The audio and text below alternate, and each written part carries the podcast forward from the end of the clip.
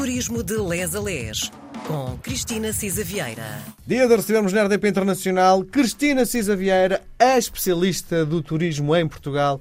Estamos à boleia da Cristina e de turismo literário. Por acaso não, não temos base para, do ponto de vista literário, para esta viagem, pelo menos às Furnas, não é? Pois não. Quer dizer, ele deve ter tido Há milhares de pessoas que devem ter escrito sobre a não, matéria. não olha, é? desde logo o Churchill que, já, que teve lá no Hotel das Furnas, etc. Não, e escreveram, e aquilo é de facto um propicia até escritos até de naturalistas, não é? Por Sim. causa da, daquela extraordinária experiência. Mas não há, assim, aqui.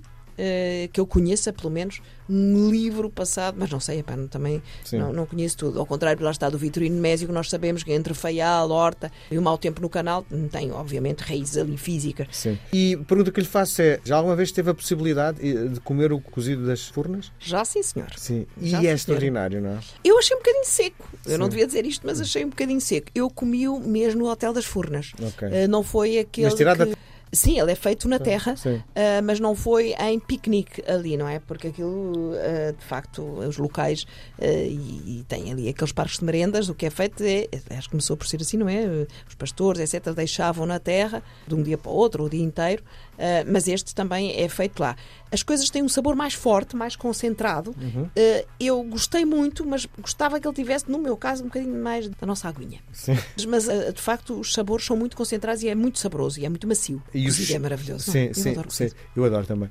Eh, eh, e o cheiro que está no ar é um cheiro que é. É, é, não vem do cozido, claro, mas é, é o cheiro. É o cheiro eh, em enxofre, aliás, as furnas eh, não podem deixar de ter esse, esse E cheiro. quem, é? quem vive ali não acha que é um, um risco brutal? Isto de repente pode voltar a, a, a mexer a terra, não é?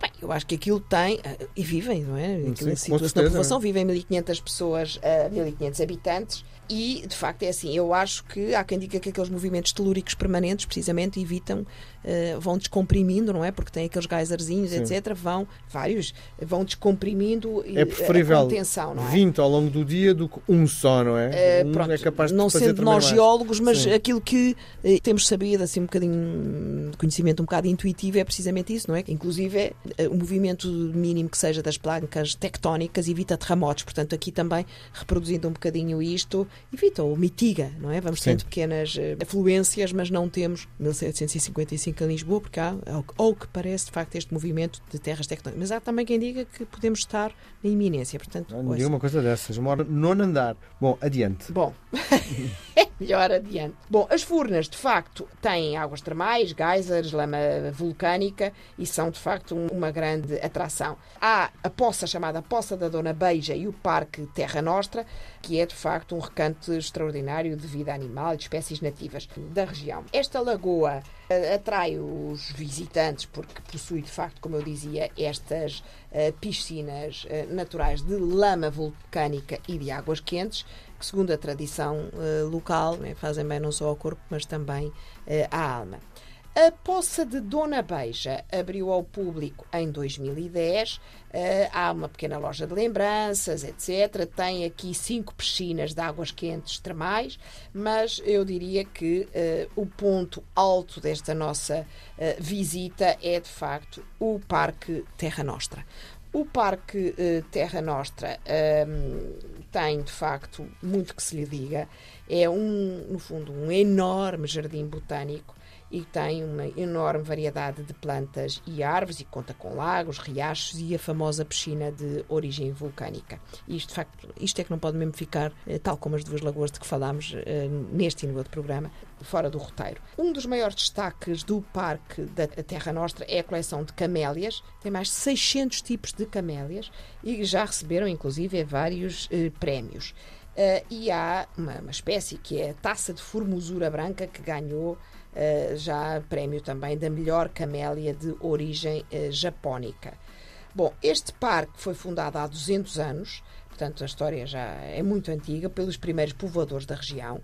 Eh, No início do século XX passou por muitas dificuldades, inclusive financeiras, e muito degradado, mas eh, de facto uma das figuras mais reconhecidas dos Açores, o, hoje a família Bem Saúde, como sabemos, um dos grandes proprietários e com várias empresas e com uma grande responsabilidade na dinamização económica e social da ilha, é a família Bem Saúde. Portanto, graças à Sociedade Terra Nostra do Vasco Bem Saúde, o parque foi de facto objeto de grande restauração e hoje é sem dúvida nenhuma um dos parques mais importantes, não só de Portugal, mas do mundo. É um parque com 12 hectares e meio e tem de facto uma variedade imensa de plantas e árvores, trilhos e passeios e caminhos e eh, ela está, eu já estive lá em várias estações do ano e ele tem mutações eh, muito interessantes, designadamente a coloração das próprias folhas, não é? No outono mais amarelas eh, e depois eh, no, no, verão mais verdes. O parque está rodeado de nascentes, como eu dizia, de cascatas, de lagos, de riachos e tem aquela maravilhosa piscina castanha, não é? Férrea, de cor férrea, que é o tanque de água termal da piscina Terra Nostra. a água é quente, é uma água que chega aos 40 graus.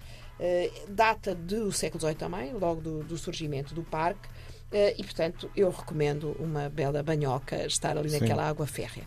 E, obviamente, o cozido, de que há bocado o Miguel falava.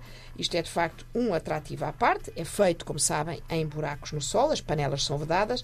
Os ingredientes cozinham lentamente com o calor da, Cristina disse dois dias, da própria não foi? terra. Não, não, eu acho que é um dia inteiro. Não tenho hum. bem a certeza, mas... Ou de um dia para o outro, que Sim. eles deixavam à noite, um dia para o outro.